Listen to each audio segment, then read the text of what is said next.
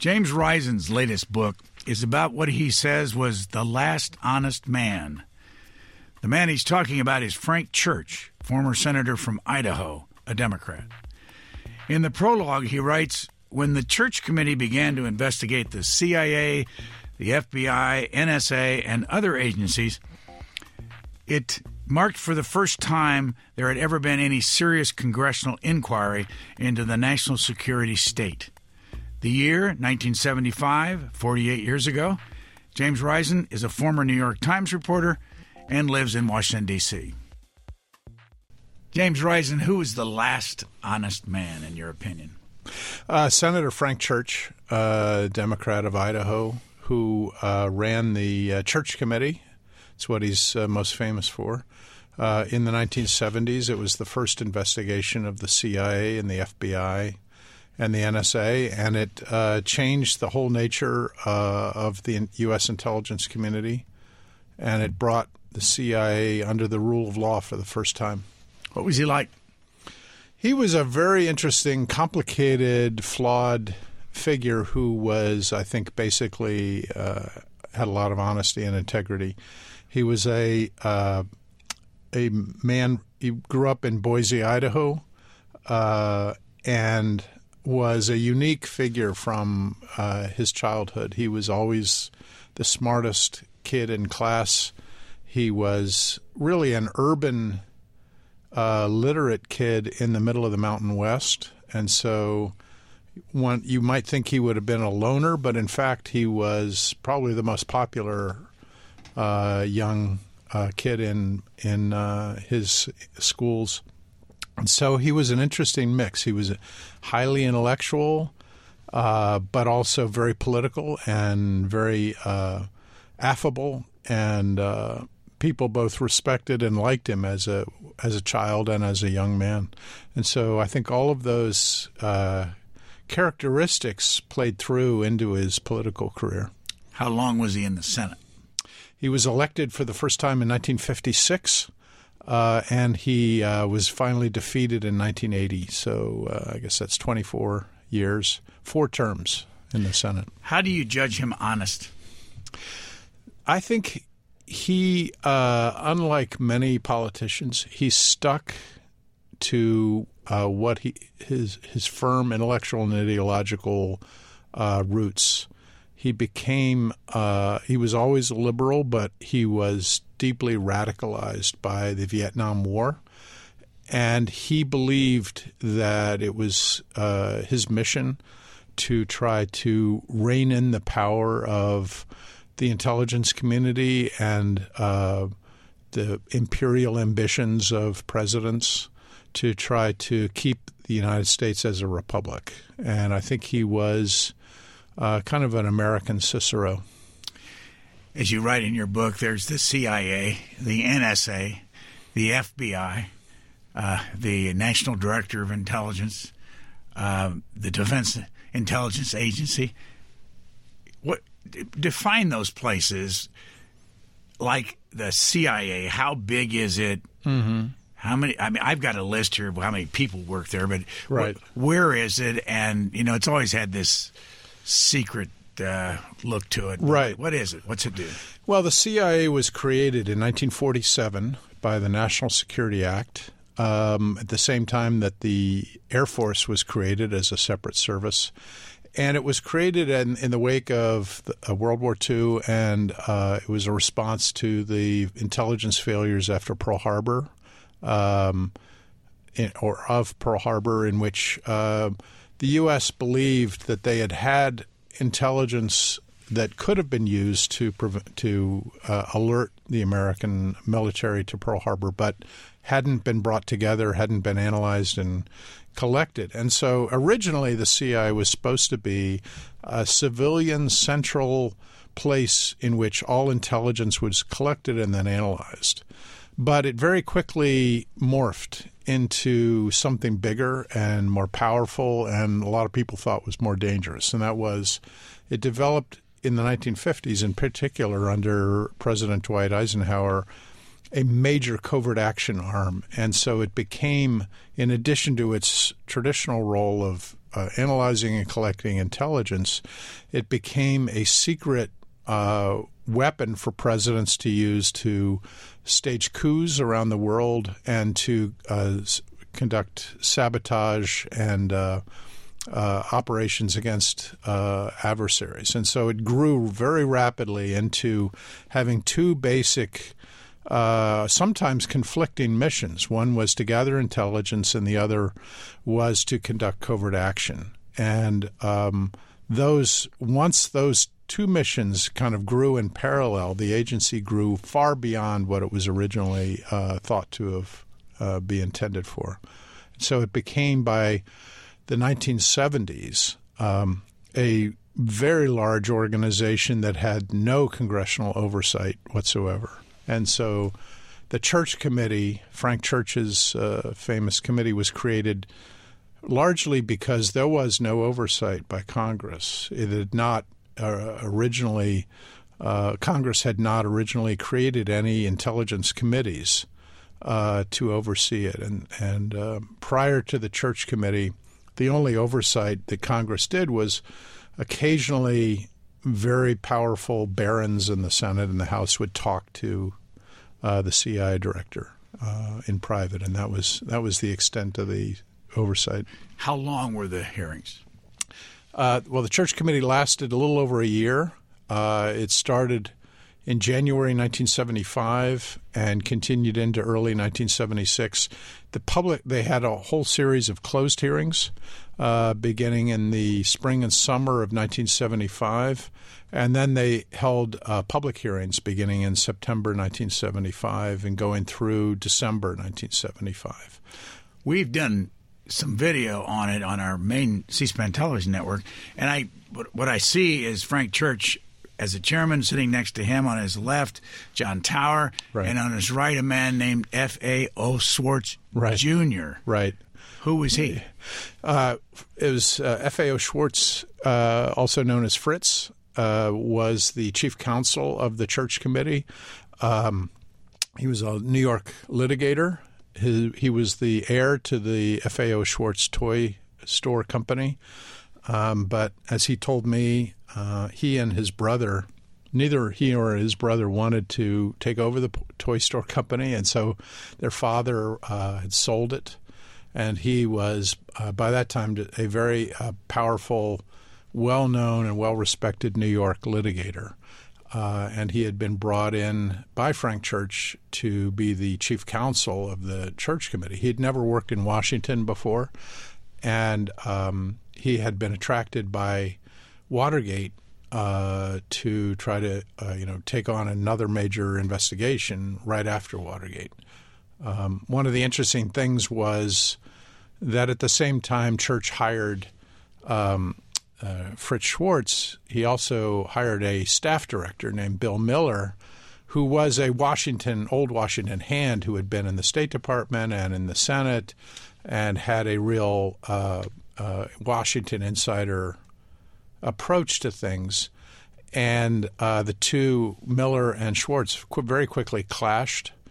Uh, Miller did not want to conduct a uh, aggressive investigation of the CIA. He thought that the church committee should just do interviews of uh, leading intelligence officials and do kind of a lessons learned type approach to to reforming the intelligence community, whereas Schwarz was very much uh, believed that there needed to be a major investigation of all the abuses that had taken place over the previous 30 years. And their uh, the feud between the two got so bad that Church had to step in, and he sided with uh, Fritz Schwarz and uh, decided to make the committee a much more aggressive investigation. Democrats control the Senate. Mike Mansfield was a majority leader. And you talk about the fact that Philip Hart, which is one of the three office buildings on Capitol Hill for the Senate, is na- it's named after from Michigan. That Mike Mansfield wanted him to be chairman. Right. Explain that, and why did he end up with Church? Uh, Senator Mike Mansfield, as you said, was Senate Majority Leader from Montana. a Democrat who had uh, he'd been wanting to investigate and uh, conduct oversight of the CIA for many years. Beginning in the 1950s, he had introduced a whole series of measures in the Senate uh, to try to create a Senate, uh, Senate Intelligence Oversight Committee of some kind. And he kept getting defeated. Both uh, the CIA, the White House, and the powerful uh, allies of the CIA and the Senate kept defeating him. Uh, and uh, so prior to 1975, when the Church Committee was formed, the only oversight was conducted, as I said earlier, by senior members, the basically the chairman of uh, the defense or the armed services or defense appropriations type, uh, the old barons, mostly Southern uh, Democrats. And they never really conducted any real oversight. And Mansfield was very uh, frustrated by that because he, he thought that the CIA was growing so rapidly that it needed oversight and so he had been looking. He had been trying to do get a Senate committee formed for decades, and he finally had a chance because in the mid in the midterm elections of 1974, after Watergate, the Democrats had a landslide victory. Uh, they had 60 uh, majority of 60 in the Senate, and I think 290 some in the House. Uh, and um, they had enormous majorities. They could uh, pass legislation, and, and, there were many more liberals in the Senate by that time than there had been before. And so he, that all created a condition that was then triggered by a major uh, uh, scoop in the New York Times in December 1974 when Sy Hersh of the New York Times broke a huge story about the CIA's domestic spying scan, the scandal. He found he uncovered the fact that the CIA had been uh, conducting Ill- illegal spying on uh, anti-war dissidents during the Vietnam War, and that thousands of people had been spied on by the CIA. And that story triggered a huge firestorm and calls for congressional investigation. And Mansfield uh, took that as the final the the final opportunity to create a CIA committee, as he called it. And he wanted someone who uh, was widely respected in the Senate by both Democrats and Republicans, and he immediately thought of Phil Hart. Hart was his nickname was the conscience of the Senate. He was both a liberal but also widely respected by Southern um, uh, segregationists. Um, and his, some of his best friends in the Senate were uh, were old line uh, Senate Southern Democrats, and uh, so um, Mansfield offered Hart the job of chairman of the News Committee, and Hart had to tell him that he had just been diagnosed with cancer, and so he um, and it was possibly terminal, and so he uh, told him he couldn't do it, but he said. I think Phil. Uh, I think Frank Church um, would be good, and I know that he wants it. And um, at the time, at that time, Church was already starting to lobby other senators to get the job and uh, lobby Mansfield. What's the story of Richard Welch? Uh, w- Richard Welch was the uh, CI station chief in Athens um, in uh, 1975, and um, in December 1975, kind of towards uh, the end of the Church Committee's investigation of the CIA, uh, he was assassinated um, in Athens on his way home from a Christmas party at the uh, U.S. ambassador's uh, home in uh, in a residence in uh, Athens. And when his assassination took place, the Ford administration and the CIA kind of used uh, used it to try to uh, claim that the church committee was responsible by having um, made too many disclosures of CIA secrets, and it was a a lie really that um, was allowed to continue unchallenged for decades. Uh, and in my book, I found that um, I talked to the deputy station chief, who is the number two guy in the in the station at the time, and he told me that it was obvious that the leak of uh, Welch's identity and his where he lived, which was had come out right before his assassination in the Greek press, was from the KYP, the Greek intelligence service, because the only names that had been released were those that the KYP knew in the CIA station. And so that fact was covered up at the time by both the CIA and the Ford White House because they wanted to use Welch's murder uh, against Frank Church and the Church Committee uh, to try to discredit uh, congressional oversight and um, investigations of the CIA. You point out that when he was flown back to the United States in, in a cargo jet American plane, that you say that he the plane circled the over the airport until 7 a.m. And right. what was the reason for that? The yeah he was he was brought back to Washington. He was uh, he was not in the military. He had not, never served in the military, but the uh, President Ford gave uh, a waiver for him to be buried at Arlington National Cemetery because they wanted a big ceremony. Uh, and when his uh, plane came back to Andrews, they they were ordered to circle and wait to land until 7 a.m. so that the landing could appear on the morning television news shows like the Today Show and CBS Morning News. And um, I found that in a journal that uh, Daniel Schorr had kept, where he described being told that by the by the PR people for the White House who were there, and it was he said it was. Uh, it it worked because they did show the landing on CBS Morning News that day. You you did bring up Dan Schorr more than once and Lesley yeah. Stahl. Right. What's the story of those two?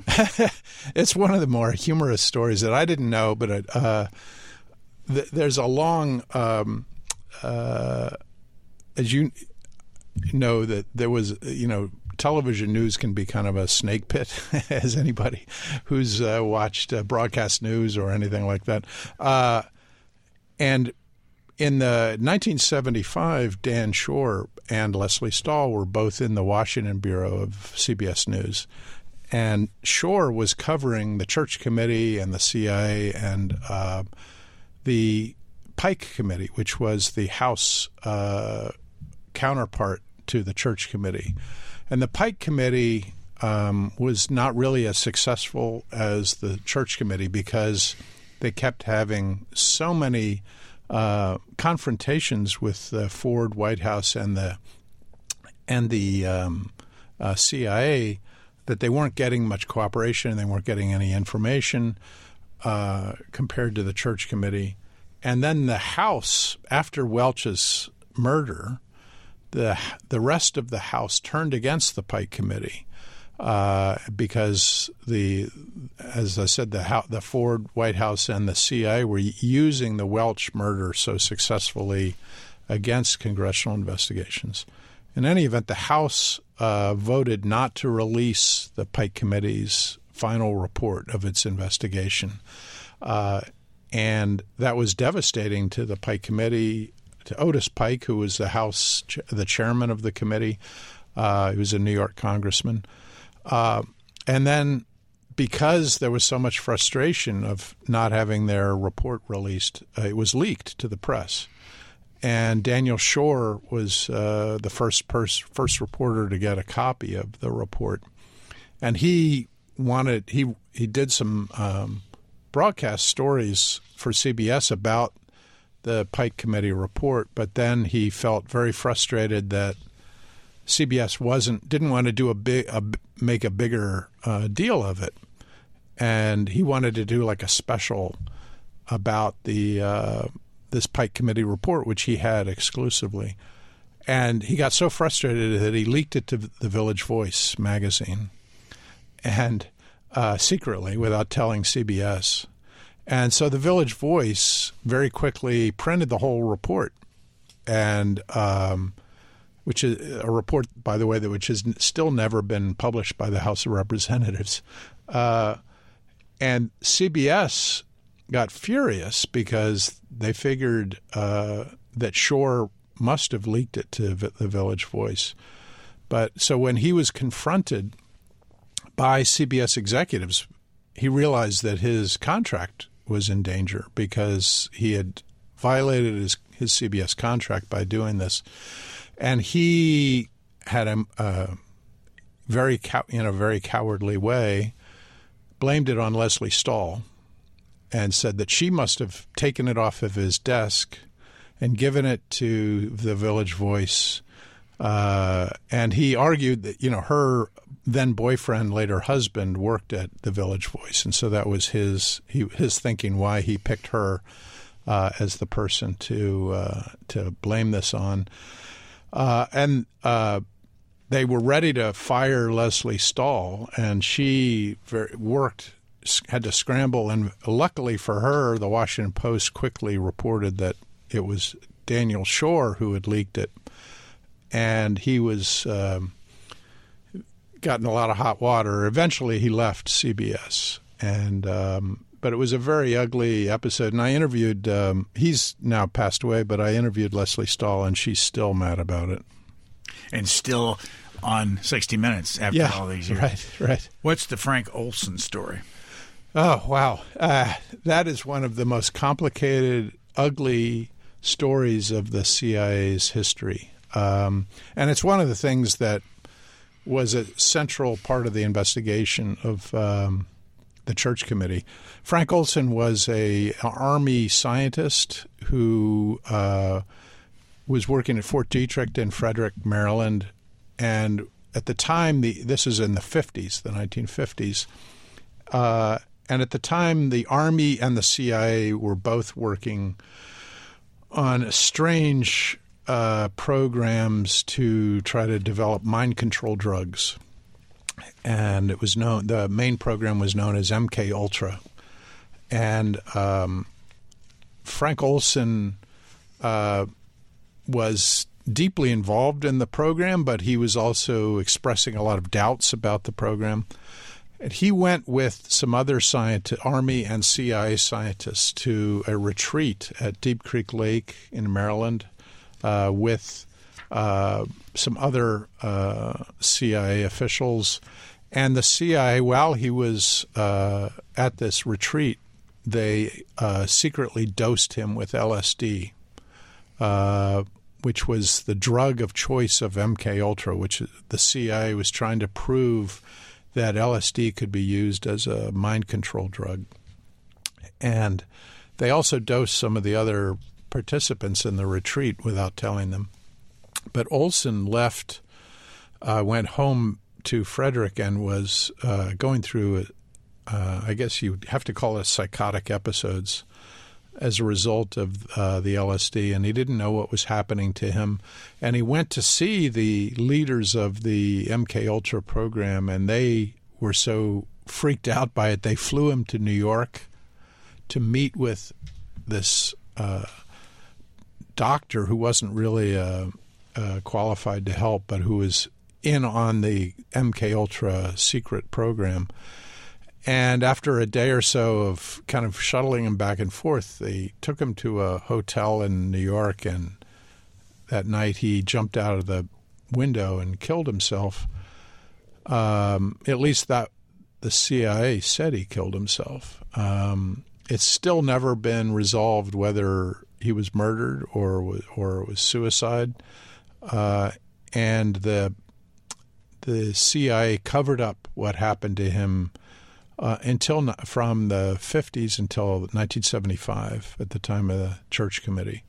Uh, and um, his family was only told what the truth was uh, in 1975, and they met with uh, President Ford, who offered an apology. And um, but their the family and his son is uh, who I interviewed at length was is still believes he was murdered by the CIA to keep him quiet about MK Ultra.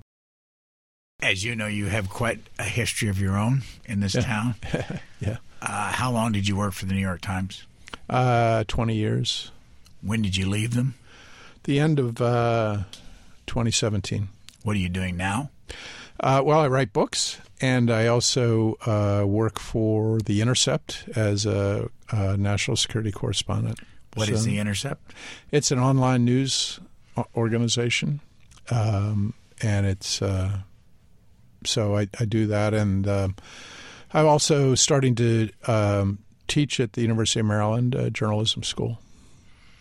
What's um, what's your reaction to the CIA's current image?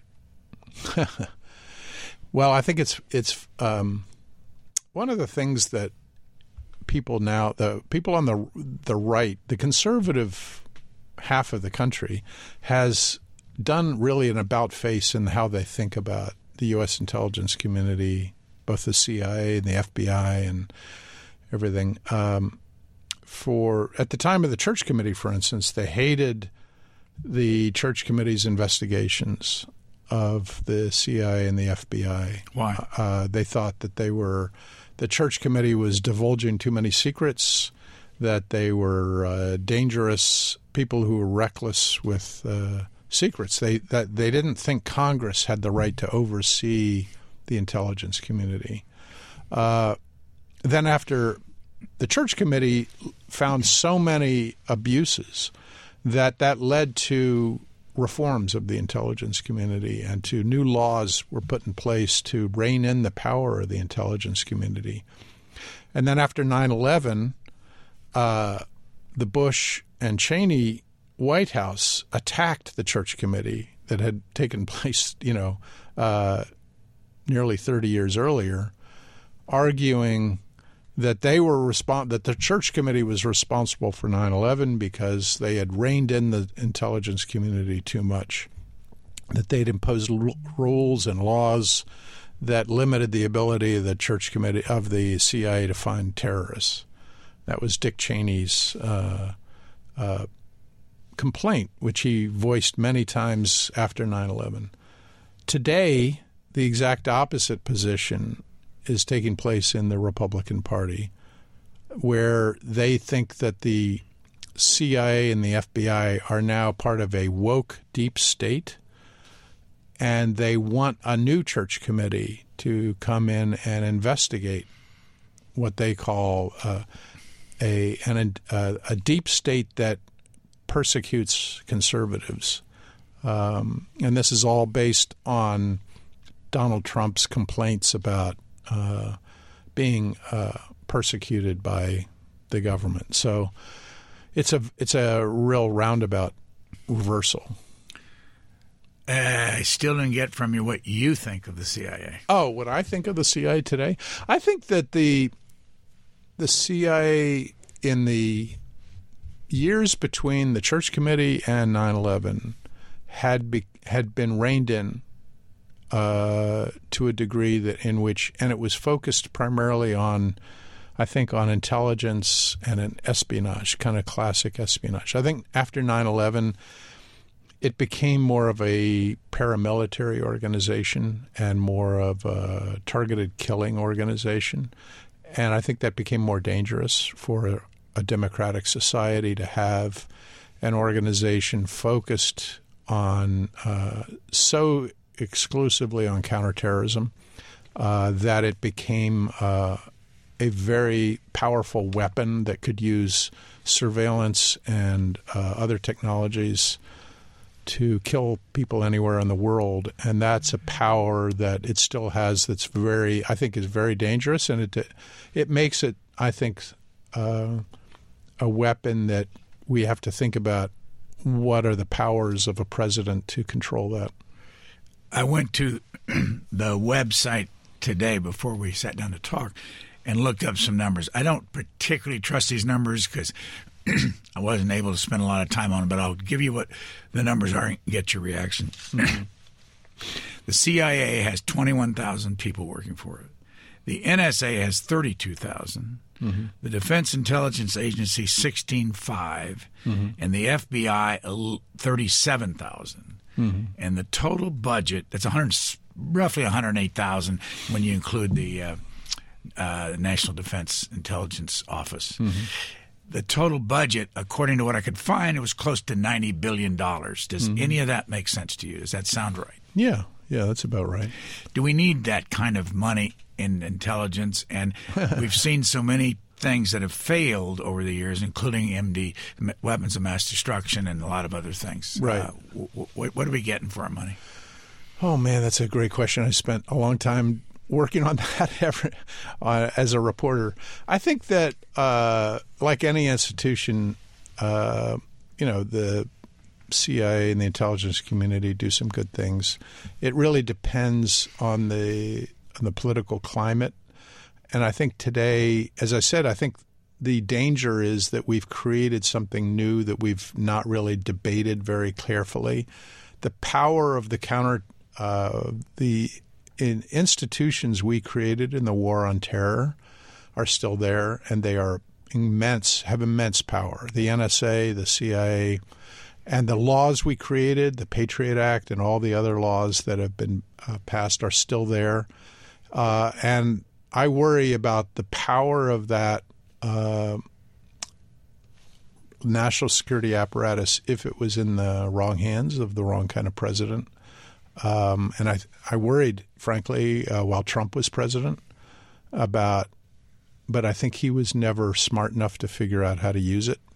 Uh, thankfully, and um, I think that if someone like like him gets back into office, I think it'd be very dangerous because it has enormous power. I don't, you know, I think the you can criticize. I think we should criticize the power and the growth of the intelligence community. My problem with what the Republicans are saying now is that it's very wrongheaded and it's a very it's a conspiratorial view of it. They think that the intelligence community is this woke institution going after uh, conservatives. It's it's actually the exact opposite. It's an incredibly conservative uh, set of institutions filled with very conservative people who have enormous uh, technological prowess, and um, that doesn't make it more less dangerous. I, I like to talk about how when Republicans say there is a deep state, I think there is not a deep state. The deep state was, I believe, stopped, the creation of a deep state was stopped by the church committee because it forced for the first time the intelligence community to be brought under the rule of law. But that doesn't mean that we don't have a military industrial complex that Dwight, the kind that Dwight Eisenhower warned us about. We do have this enormous complex of defense contractors, intelligence contractors, homeland security contractors, and agencies that um, have their own iner- you know their own uh, momentum and their own inertia that can force us into certain policy decisions and policy choices. Uh, and that's what Eisenhower was worried about, and I think it's still something we have to worry about. The popular liberal politician, now deceased, of course, was assassinated, Robert Kennedy. Yeah was the one that ordered the wiretapping, excuse me, of um, Martin Luther King. What's right. your reaction to that? Well, I, I, talk about that in the, the book. The Church Committee was the first, uh, conducted the first investigation of the FBI's harassment and uh, spying on Martin Luther King. And it was pretty much what we now know about uh, King, uh, what the FBI did to King, is known because of the church committee.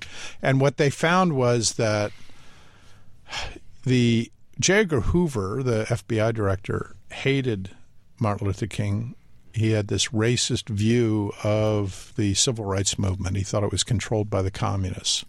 And he wanted to prove that Martin Luther King was a puppet of Moscow. Um, and the Kennedys, uh, John Kennedy, President John Kennedy, and his brother Bobby Kennedy, who was Attorney General in the early 1960s, uh, were came under pressure from Hoover when Hoover found that the Kennedys had allowed the CIA to work with the mafia to try to kill Fidel Castro, and that one of the mob leaders who was involved in that alliance had a mistress who was also sleeping with President Kennedy. And so Judith Campbell, Exner. Judith Campbell, who was sleeping with Sam Giancana and President Kennedy at the same time. And so Hoover was able to take all this information to a meeting with John Kennedy and also separately to Bobby Kennedy. And while it's not clear exactly what he said, it's clear that he was he was at least there was implied blackmail. And right after that, he uh, got the authorization from the Kennedys to wiretap Martin Luther King.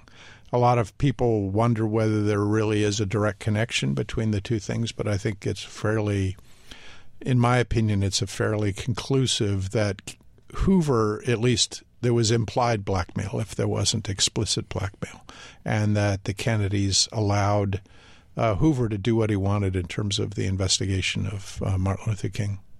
Beverly Gage, in her award winning biography, said something to the effect I don't remember the exact quote that uh, maybe in the year 2026 we'll get to hear the tapes that they recorded. Have mm. you looked into that at all? No, not yet. No, but I know you know there is some dispute among historians about uh, whether you can uh, what the role of the Kennedys was in the decision, whether they were in favor of the wiretapping, whether or not they were being blackmailed by the Hoover or not. Uh, it's possible, but I do think that the the fact that Hoover took his information about Judith Campbell to Kennedy and then got the authorization to wiretap later, I think is uh, seems to me to be fairly conclusive. Might as well bring up Tom Huston. yeah. gets still gets attention all these years later. Right. You write about him in the book. Right. Um, and we've had some of the hearings on our network uh, mm-hmm. with Tom Huston and the chairman. Uh, w- what was that all about? and did you talk to him for this book? Uh, no, I didn't. But one of the things that um, was really interesting t- was that originally Frank Church thought that the church committee was going to be like Watergate 2.0. That um, it came about a year or two after the church, uh, the Watergate scandal, after Nixon had resigned, and Tom Huston had been caught up in Watergate. He was a White House uh, official who had been. Um, uh, there were memos and documents that showed that he had tried to create this large interagency domestic spying program. Uh, and it was known as the Huston Plan. And uh, it became one of the central uh, parts of the Watergate scandal. Uh, and one one thing I think that the that the church committee did that was an improvement on the Watergate investigation was that they showed that rather than being the uh, engineer and the leader of this White House Nixon White House plot to develop an interagency uh, joint spying program that actually Huston had been kind of a puppet of the people in the intelligence community who wanted uh, to u- get greater power uh, and to expand their or go back to some of the earlier uh, spying programs that they'd already been doing, and that they saw him as kind of a lackey who they could manipulate at the Nixon White House uh, to get what they wanted. And one of the interesting uh, things that came out in the church committee version of their investigation of the Huston plan was that as soon as J. Edgar Hoover found out about Huston, he killed the whole thing by going right to Nixon. Uh, and the way the reason he did that was one of the interesting uh, parts of Hoover's life was towards the end of his life in the late 60s and early 70s. He began to get worried um, and become more cautious at the FBI because he didn't want to get caught up in a scandal at the very end of his career. And so, in the very end of his uh, F- being director of the FBI, he started to cut back on some of the more controversial things he'd been doing. And he particularly um, was fighting with his intelligence director, William Sullivan, for control over intelligence operations. And so, I mean, Hoover was very mercurial, and sometimes he would want uh, very aggressive operations during that time, and other times he didn't. In any event, Sullivan, it turns out, had gone had become frustrated that Hoover was becoming very uh, cautious at the end, and he had was basically manipulating Huston to create this joint program. And Sullivan had kind of gotten the CIA and the NSA and the uh, uh, military intelligence to go along with this, and it was it was an interesting bureaucratic uh, game that was being played that I think the Watergate Committee misunderstood, and that finally came out, I think, in the Church Committee. Huston said it in his hearing. I saw him say it. Uh, he didn't write that plan. Right. Yeah, Bill uh, Sullivan did, and it was uh, and the reason Hoover turned against it was that he realized this was William Sullivan's coup against him to take control of the FBI. So it is a much more interesting story than the, than it had originally came out. You know, this poor schmo Williams, I mean uh, Huston, originally was one of the great villains of Watergate. Let's listen for about 30 seconds to the voice of Frank Church. We have a particular obligation to examine the NSA in light of its tremendous potential for abuse. It has the capacity to monitor the private conversations of American citizens without the use of a bug or a tap. The interception of international communication signals sent through the air is the job of NSA, and thanks to modern technological developments, it does its job very well. The danger lies in the ability of the NSA to turn its awesome technology against domestic communication. I will um, go to it in a second, but first, uh, you describe Frank Church in the book as a bit of an opportunist, and you use words like arrogant and uh, mm-hmm. and others. But you you describe w- what you found out about him. And did you ever know him? No, I didn't know him. He died in 1984 uh, of cancer. Um, but uh, yeah, he was he was a complicated man. I, as I said, I think he was basically honest and had real integrity, but he was also deeply ambitious uh, politically. Uh, and he was uh, he he he was not well liked by a lot of a lot of other senators uh, because they thought that he was um, a publicity hound and a, a, kind of pretentious blowhard. And you can see hear in his voice he's a he's got this precise way of speaking that uh, turned off a lot of people.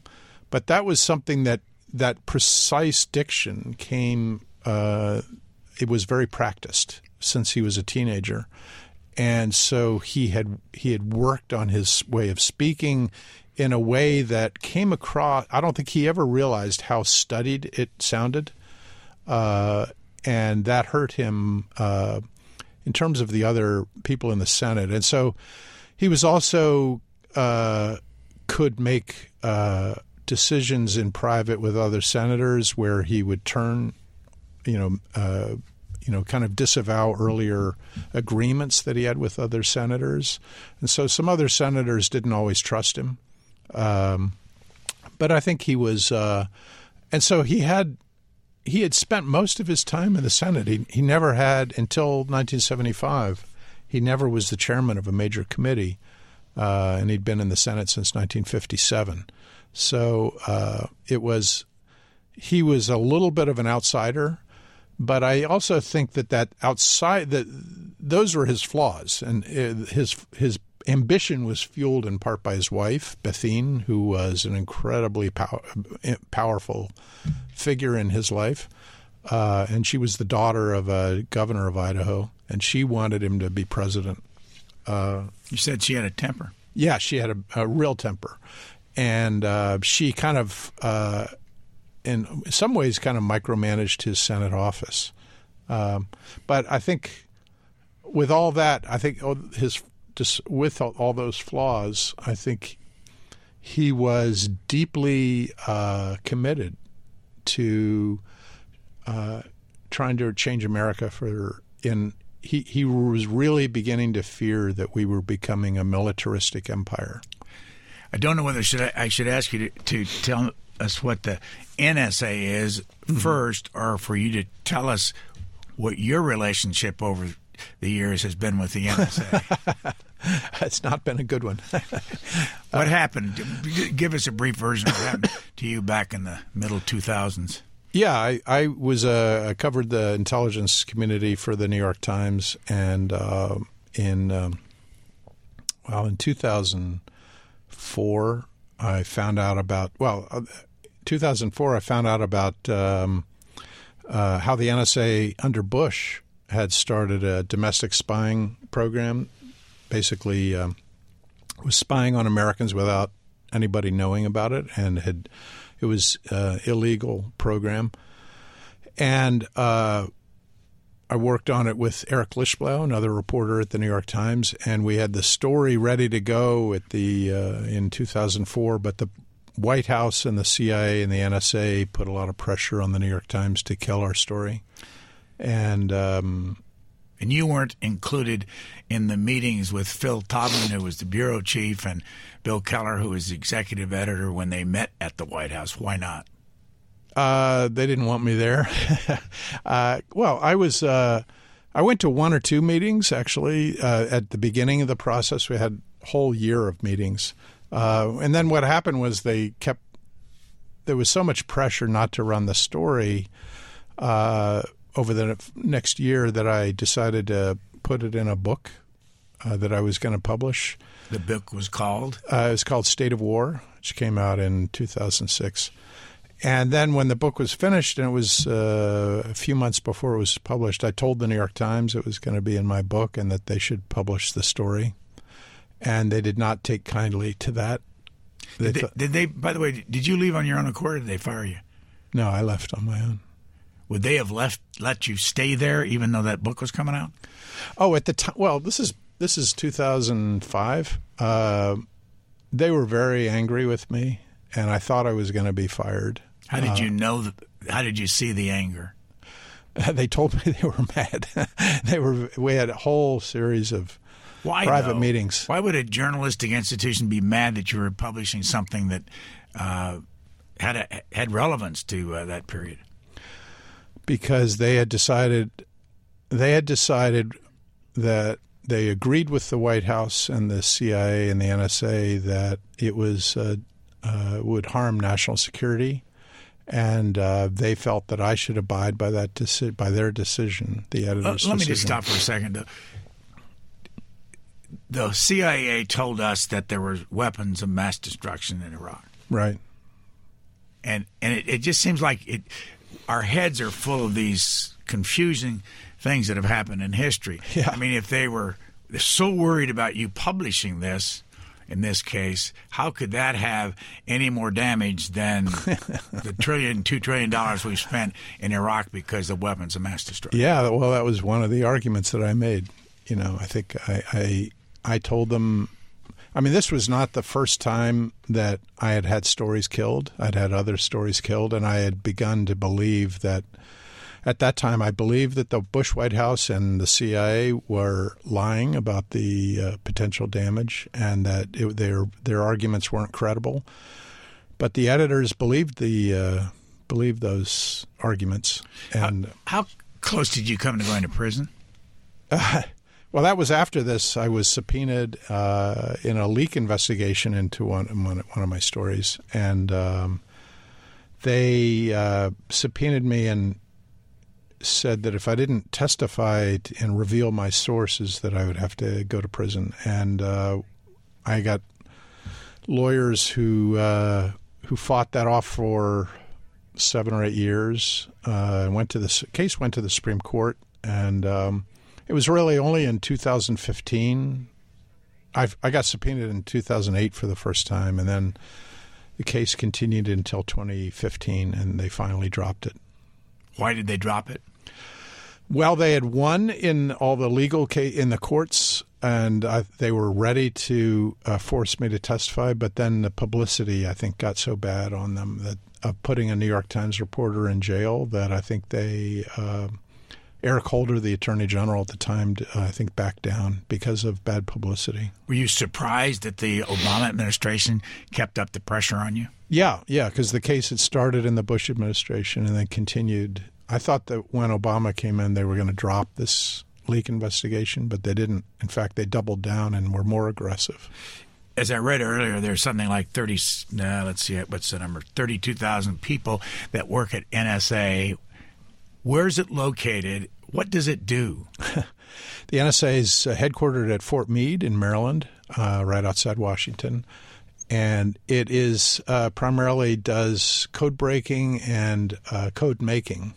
Uh, you know, the old fashioned. What's that mean? They uh, cryptology. They break uh, the codes of other countries. They also help secure American communications so that they can't be broken.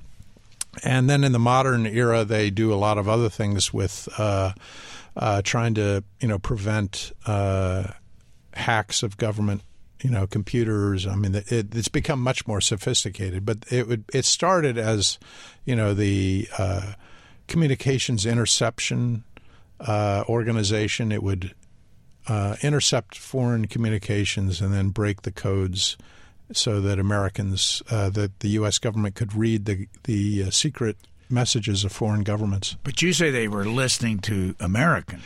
Right. Yeah, they weren't supposed to. They were supposed to focus on uh, foreign uh, communications. And the reason what we wrote was such a, uh, a big story was that they were secretly doing um, spying on Americans. Um, after 9/11.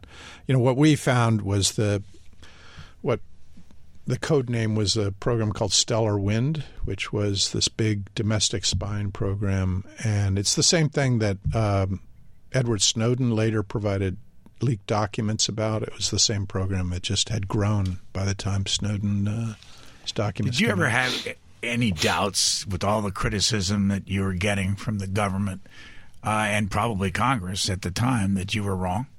No, no. I knew that uh, because the I knew the people inside the government who told me about this about the NSA spying uh, were frightened by it and they were upset about it. They thought it was unconstitutional, and so I knew that if the people who were familiar with the program inside the government thought it was a bad idea, then I didn't see why the American people shouldn't be told about it.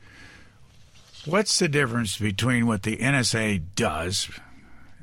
Do they still do this? I mean, did they? Do you think they stopped the listening to the American people? No, I think I think the I think the the sad one of the sad things, you know, as a reporter, you uh, you always hope, you know, you always wonder what is the impact of what you're going to do, and I think the the disclosures of the NSA domestic spying program that we made and that later came out uh, in the, with the documents from Snowden and the same program, we still have massive. Uh, a- after all that, we still have massive uh, domestic spying, but it's been uh, legitimized by Congress, which has kind of gone along. You know, there's been some limits on it, but for the most part, it's uh, it's been legitimized by Congress after um, because it's they it's been sold as part of the war on terror. What's the difference uh, between the NSA listening and uh, what I've been hearing a lot lately from people who have, uh, in this particular case, Apple products? Mm-hmm. They would be talking among themselves and they didn't have their phones out. And uh, they would, I had a friend just tell me they were talking about taking a trip uh, to, let's just say, Chicago. And a couple of minutes later, all of a sudden, pops up on their iPad uh, information on how to go to Chicago. yeah, I mean you hear it all the time from people. Right. What's the difference? I mean that seems like that's yeah. fine. It's it's it is, and it's very dangerous, and it, it it's a huge problem in our society that hasn't been uh, dealt with adequately by uh, the laws that we have, and it's uh, the privacy concerns of big tech are enormous, and it, it's like the loopholes are big enough to drive trucks through. And one of the dangerous things is that um, the NSA legally can uh, do certain kinds of uh, monitoring of communications, of phones and private communications. But what they can also do is buy private data, buy data from private corporations, and uh, to marry it up with their uh, listening in on uh, phones and uh, email. And um, so the Chinese steal our data off of uh, TikTok, and the right. American manufacturers steal the data off of the system that they built, right? And our government steals the data yeah. from us. So we right. just, I guess, we just walk around knowing that every step we make, people know about. Well, we shouldn't have to feel that way, but that's here is F. A. O. Schwarz Jr. Fritz Schwarz, who is counsel to uh, Senator uh, Frank Church, and this is just what he sounded like back in 1975. Uh, the Bureau went so far as to mail anonymous letters to Dr. King and his wife, which were mailed shortly before he was awarded the Nobel Peace Prize, uh, and finishes with this suggestion King, there is only one thing left for you to do. You know what it is. You have just 34 days in which to do it. This exact number has been selected for a specific reason. It has definite practical significance. It was 34 days before the award. You are done. That was taken by Dr. King to mean a suggestion for suicide, was it not? That's our understanding, Senator. That was Senator Mondale that uh, right injected uh, into that, that, conversation. What the one thing I noticed that was significantly different than we get now, or most hearings, Mr. Schwarz asked a lot of questions for the committee. How did that work, and what role did he play in the final decision? Uh, Frank Church, right before the public hearings started, told Schwarz that he wanted him to lead the questioning that he, uh, in in a lot of uh, in, in, to some degree, and that um, he he said, I think other senators don't ask very good questions because they don't know as much as the staff. And so I thought it was a, a, a, uh, Schwarz was really stunned by that, and he took the lead on many of the public hearings. And I think it made the hearings much better because the staff played a central role in questioning and following up with witnesses, and it made the the questioning much more focused. And it's it was interesting because as I said, Church was always uh, criticized by other senators for being this publicity hound. But at the key moment in his career, he actually uh, gave Schwarz uh, the limelight that he could have had because he knew that it was important for the committee to have a focused questioning of public witnesses. You say in your book basically that the Rockefeller Commission didn't amount to anything. Mm-hmm. I may be sure going going too far. The Pike Committee never published what they found. Right. So what did the church committee find, and then what what happened after that? Were there any laws passed? Yeah, uh, they. As I said, this is the first investigation ever of the CIA and the FBI and the NSA. After, you know, after 30 years of uh, the CIA's existence, and so they had to decide what what are we going to focus on and um, they were in the process of trying to figure out in January uh, 1975 what they were going to focus on when uh, Jerry Ford, who was the president, met with the New York Times editors who had just published Sy Hersh's story and had a private meeting. It was a very funny episode where uh, Abe Rosenthal asked him uh, you know, was talking to him, and, and Ford said, "I want. There's a lot of secrets out there that you guys shouldn't find out about, and we shouldn't have Congress rummaging around in all these secrets."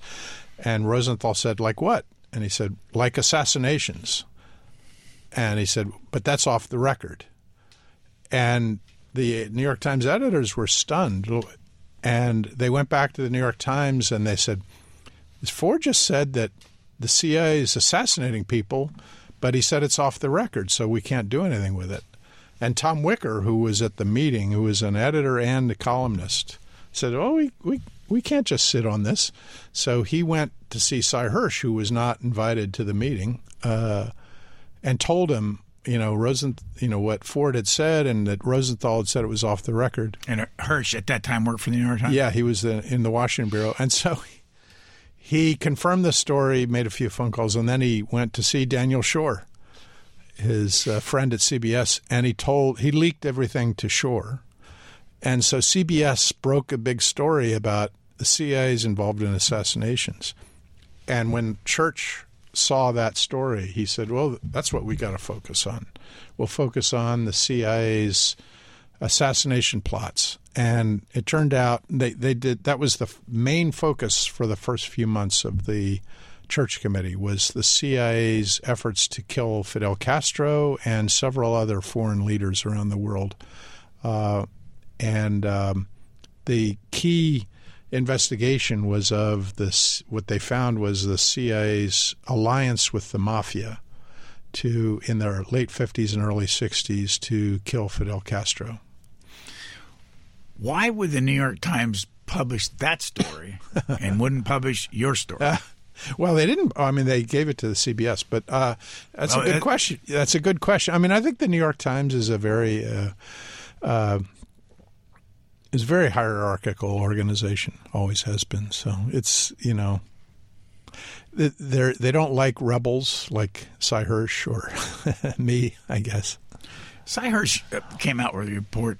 Um, I don't know what the date was on it.